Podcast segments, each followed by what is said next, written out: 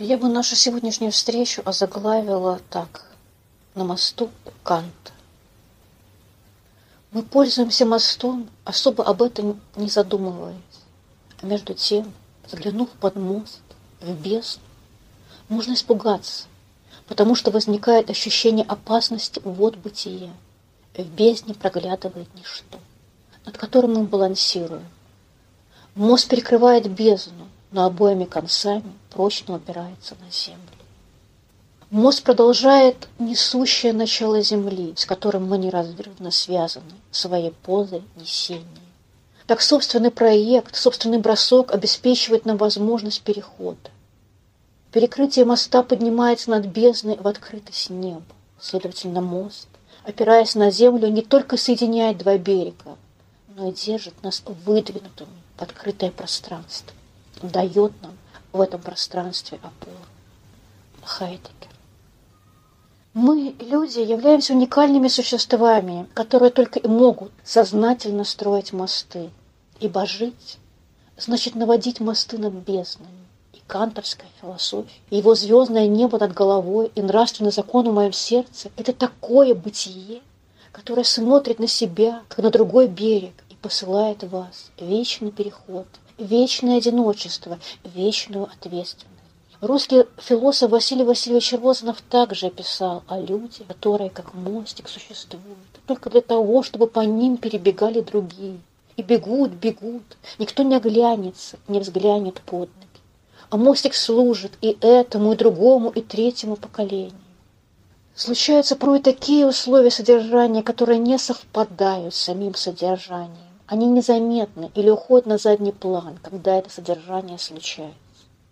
Следует заметить, что в философии XX века возникла тенденция отвлечения от логических установок сознания. В основе ее лежало речевое мышление. А относительно русской философии Гартнер, последователь американской идеологической традиции, заключил, что русская философия делает то, на что не способна никакая иная философия. Она выявляет связи между духом и логосом, между секулярным и религиозным пониманием слова. Самопознание русского начинается с сознательного духовного разрыва между иррациональным, нерефлексируемым Востоком и рациональным Западом. Русская философия никогда не знала в ее чисто классическом понимании гносеологии. Познание, как правило, рассматривалось в ней в форме деятельностной концепции отношения к миру. Русская философия антропоцентрична. И этот антропоцентризм хранит в себе глубокую, сущностную неразрывность теории и практики. Ты тогда дышал и бредил Кантом. Я тогда ходила с красным балом. Писала некогда Марина Цветаева. А вы бредили ли когда-нибудь Канта? Чего начинается и где заканчивается эта тяга русской души к Мануилу Канту. Лично мне кажется, что неокантианство в России при всех попытках строгости и академизма оставалось исконно русским, то есть страдающим метафизичностью. Присутствие отдельных элементов кантовского критицизма можно найти практически у всех русских идеалистов. Например, в интуитивизме Лоскова, Франка, в платоновских студиях раннего Лосева, в нормативной этике сущего должного Бердяева, как объект критики, особенно в апофеозе беспочвенности шестого, в ревизии марксизма Булгакова. Элементы некантианства были, как и были попытки ортодоксальной адаптации Канта в русской философии. Однако всегда остается открытым вопрос, можно ли говорить о русском Канте, так как это говорилось о русских Шеллинге, Гегеле. Приход Канта для России был своего рода скандалом. Канта сравнивали с Щедром, с Лошадьей, с Искусителем, например, Николай Федор. Великим лукавцем считал Канта Павел Флоренский. Он видел его философии отсветы адского огня. А суть проблемы заключается прежде всего в том, что там, где Кант указывал на логическую трещину, русская культура видела трещину экстенциально. Кант ни в коем случае не пытался упразднить метафизику, но в России всегда было свое глубокое видение данной проблематики. И Кант казался неким перекрестком, мостом на пути движения русской культуре к Софии или эпистеме. Помните у Блока? Сижу за ширмой, у меня такие крохотные ножки, Такие ручки у меня, такое темное окошко. Тепло и темно. Я гашу свечу, которую приносят, но благодарность приношу. Мне давно развлечься просят, но эти ручки, я влюблен в мою морщинистую кожу, могу увидеть сладкий сон, но я себя не потревожу, не потревожу забытия вот этих бликов на окошке, и ручки скрещиваю я, и также скрещиваю ножки. Сижу за ширмой, здесь тепло, где кто-то есть, не надо свечки, глаза бездонные, как стекло, на ручки сморщены вы не боитесь Канта, его морализаторства, его назидательности? Не боитесь его призрака?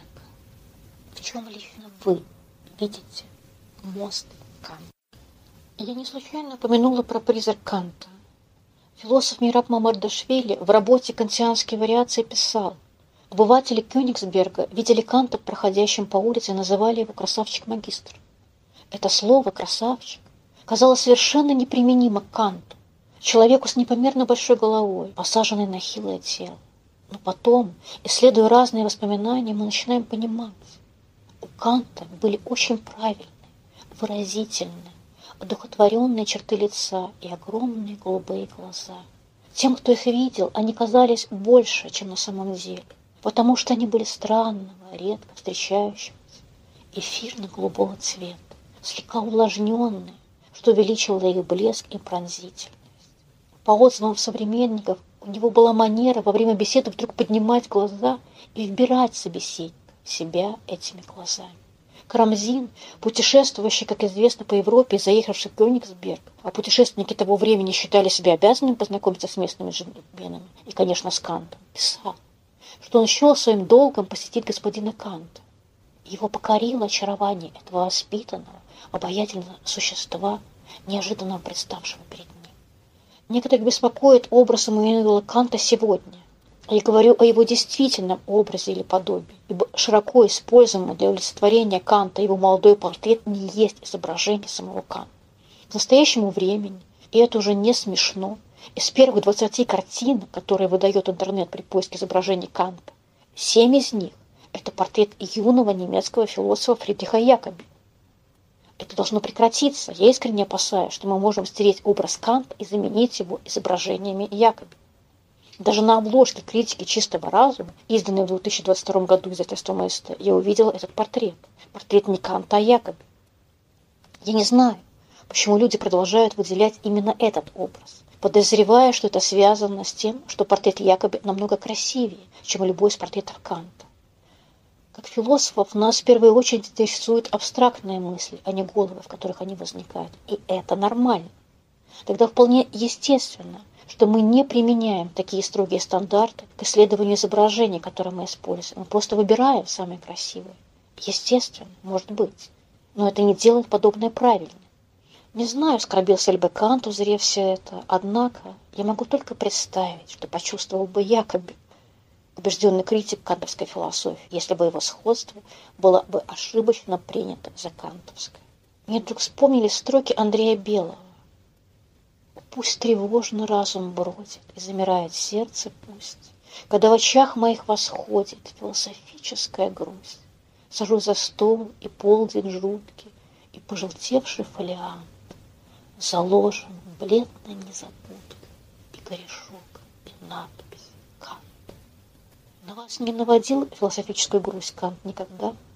Как боец утешался философией, так Кант дорожил своей теорией души. Он ставил ее выше всякого другого блага, выше веры. Долг существует только по отношению к самому себе. Вся жизнь Канта являлась доказательством его убеждения в том, что человек ответственен только перед собой. Философия Канта – это вечное усилие самосозидания и самостроительства. Ибо мост кантианства растет под ногами только тогда, когда мы имеем смелость выступить вперед и по нему идти. Может быть, именно Кант и был немецким исихастом, призывающим нас к собственному бытию, но так и не сумевшим подсказать, что мы должны делать, дабы это собственное бытие обрести.